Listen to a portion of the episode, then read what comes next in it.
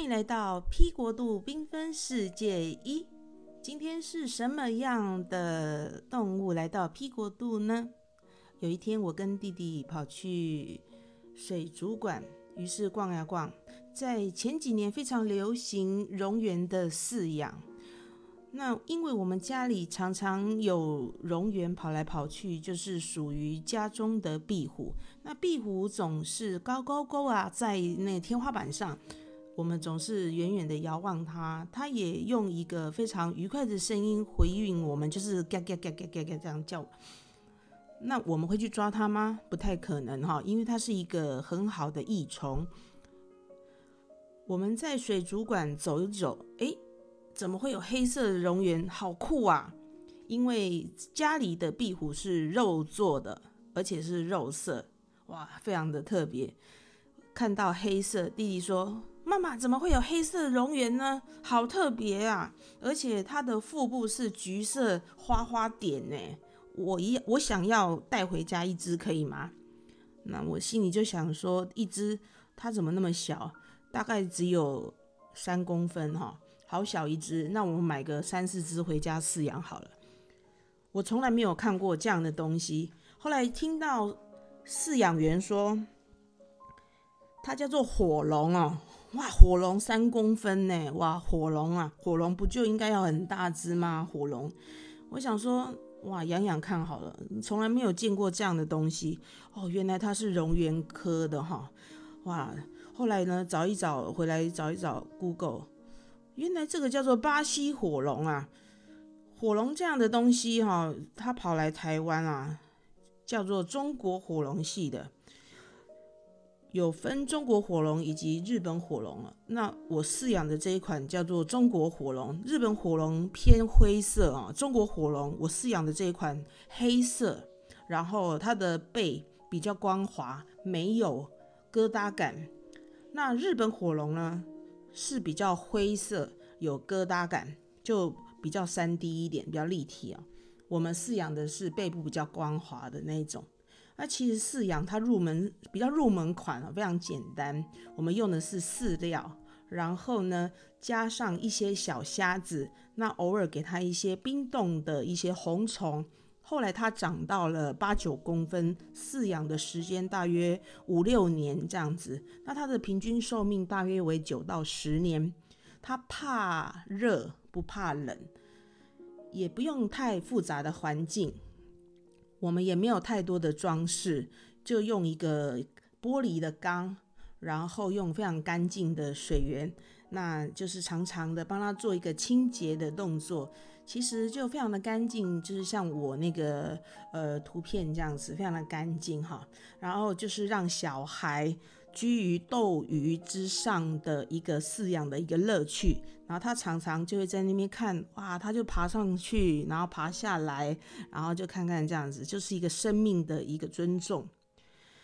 尤其它的腹甲橘色，小孩就会觉得哇，非常的耀眼哦，因为孩子。橘色在孩子的眼光里是充满快乐的颜色，哈，它带来一个非常喜悦的一个感觉啊，那颜色非常的刺激，非常的快乐哦。通常呢，这样的小蝾螈呢，需要经过两年呢，两年的长成，它就会达到一个性成熟，哈。我并没有将它繁殖哦，我就是当做一个乐趣性的在饲养。通常呢。养育这样特殊的小孩，会比较喜欢爬虫类。就像小时候，他总是告诉我：“我要恐龙的娃娃，我要蜥蜴的作伴。”那之后呢，我们也顺利有养一些类似的一些爬虫类，我都会一一的跟各位介绍啊。那蝾螈这样的蝾螈，我想不到有这么迷你型的。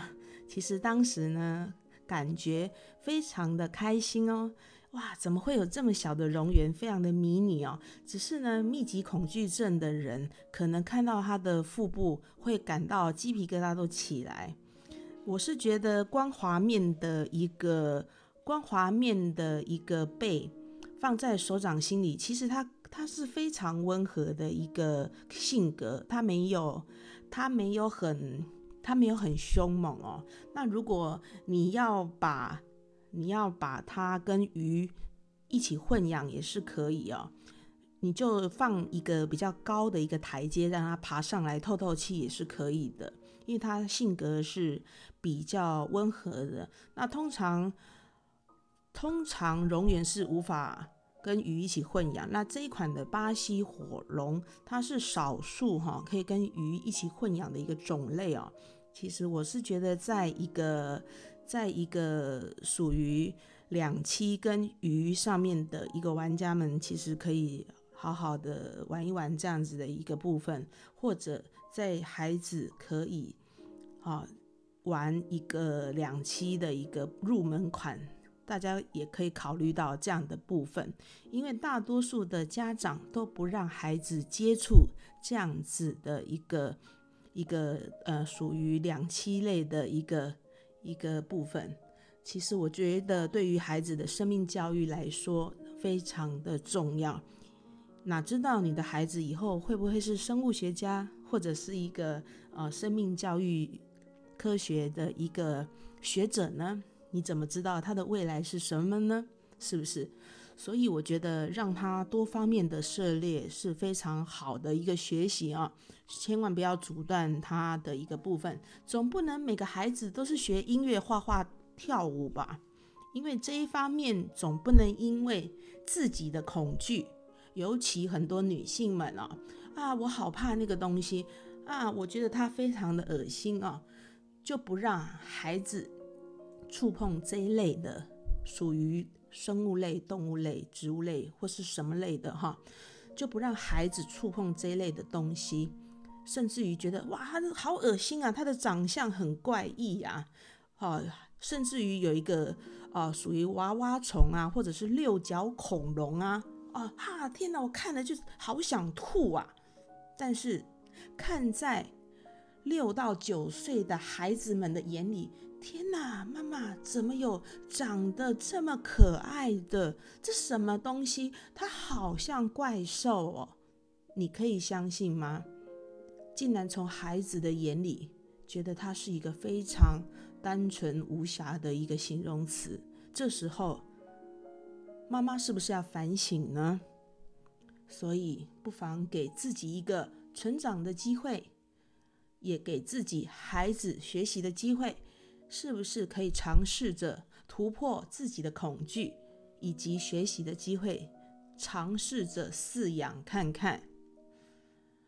因为生命总是会活着，也会死亡。中间会有很多很多不同的过程，这个都是要面对，要起要放，这样的过程是非常非常值得学习的。我到现在还是在学习。P 国度缤纷世界一，谢谢您的聆听。我之前开了一个频道啊，我后来把它改版成另一个，这跟我有息息相关。也感谢大家的聆听，更谢谢大家可以支持我另一个频道，叫做“痛到现在还活着”。我再说一次哦，“痛到现在还活着”。啊，大家如果仔细听的话，会听见我这一次声音不太一样哦。我现在支气管就非常的疼痛，因为其实我从小。这个字痛，就陪伴我四十几年。那这个频道痛到现在还活着，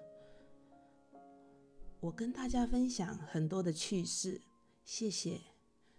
如果想要听的人，里面有我经历过所有所有不同的疼痛，也希望大家可以在底下留言分享。因为很少人会去讨论什么是痛，我人生经历不同的疼痛，甚至于大家没有听过的疼痛，至今我都是和平共处者。这是一个非常特别的经验，我把它视为是我一生中人生的旅程，这是我一生中必须做的功课。所以很开心有这样的平台让我做广播。我曾经想过要写书，但是一本让我写不完，所以痛到现在还活着是我另外一个频道，里面阐述我目前以来从小到大。